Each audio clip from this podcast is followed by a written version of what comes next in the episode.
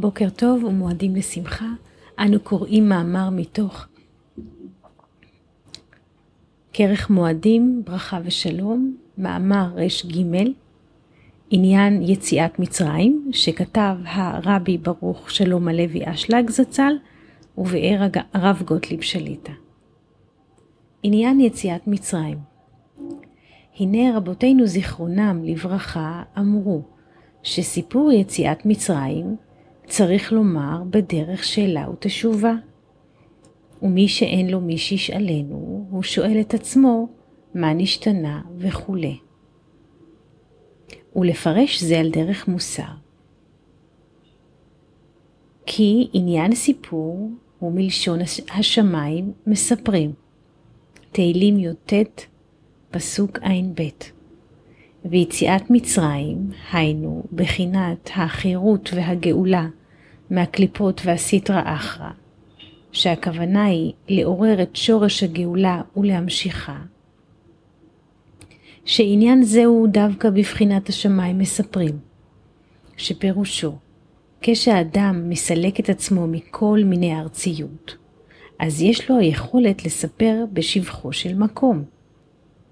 אבל בכדי שהאדם יעלה לבחינת שמיים, אז עבודתו היא בבחינת שאלה ותשובה. וזה עניין שהבנים שואלים, שעניין בנים נקרא ההבנה ודעת ושכל, הם שואלים אותו.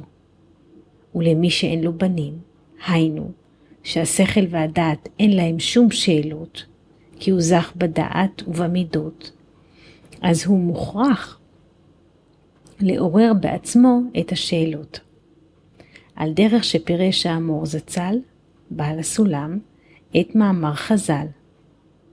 אני מעורר את השחר, ואין השחר מעורר אותי. רש"י, ברכות ד' עמוד א'. כותב הרבי גוטליב בהערה שצ"ד אם אינו זך במידות ובדעת, אזי מגולה לו בתוך ההבנות שלו, בלי שום התאמצות, איכשהו פושע ישראל. וזה נקרא שהבנים שואלים. ואם הוא אדם זך, ואינו מגולה לו בתוך הדעת איזה עניין שלילי אצל עצמו, אז הוא חייב באופן יזום לחפש אצל עצמו שלילי, שזה עניין אני מעורר השחר. ונמצא שזה מתאים להלכה האומרת שעדיף אשר הבנים ישאלו אותו, ולא הוא ישאל את עצמו. מה נשתנה הלילה הזה מכל הלילות וכולי? לילה נקרא הגוף, שהוא בחינת חיסרון וחושך.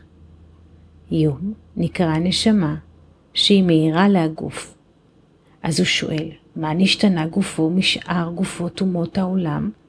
שבכל הלילות אנו הגופות אוכלים מה שרוצים, בלי שום ברורים, אלא מה שליבם חפץ הם אומרים שזהו לטובתם.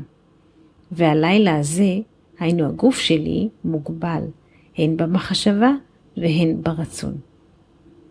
כותב הרבי גוטליב בהערה שין צדיק ה', כך, השאלה, מדוע בכל הלילות הגוף שלי דומה לגוף אומות העולם, שאוכל מה שהוא רוצה, ובלילה הזה פתאום מגבילים אותו.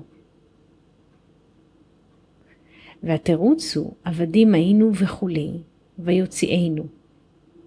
זאת אומרת, שדווקא על ידי ההגבלות האלו נוכל לצאת מהגלות.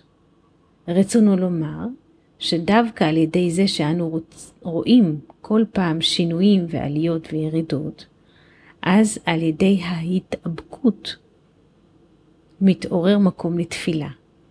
ואז יקוים, ויאנחו בני ישראל מן העבודה, ותעל שוועתם, וכולי. שדווקא אם הגלות מגולה בכל שיעורה, אז מתחילה הגאולה.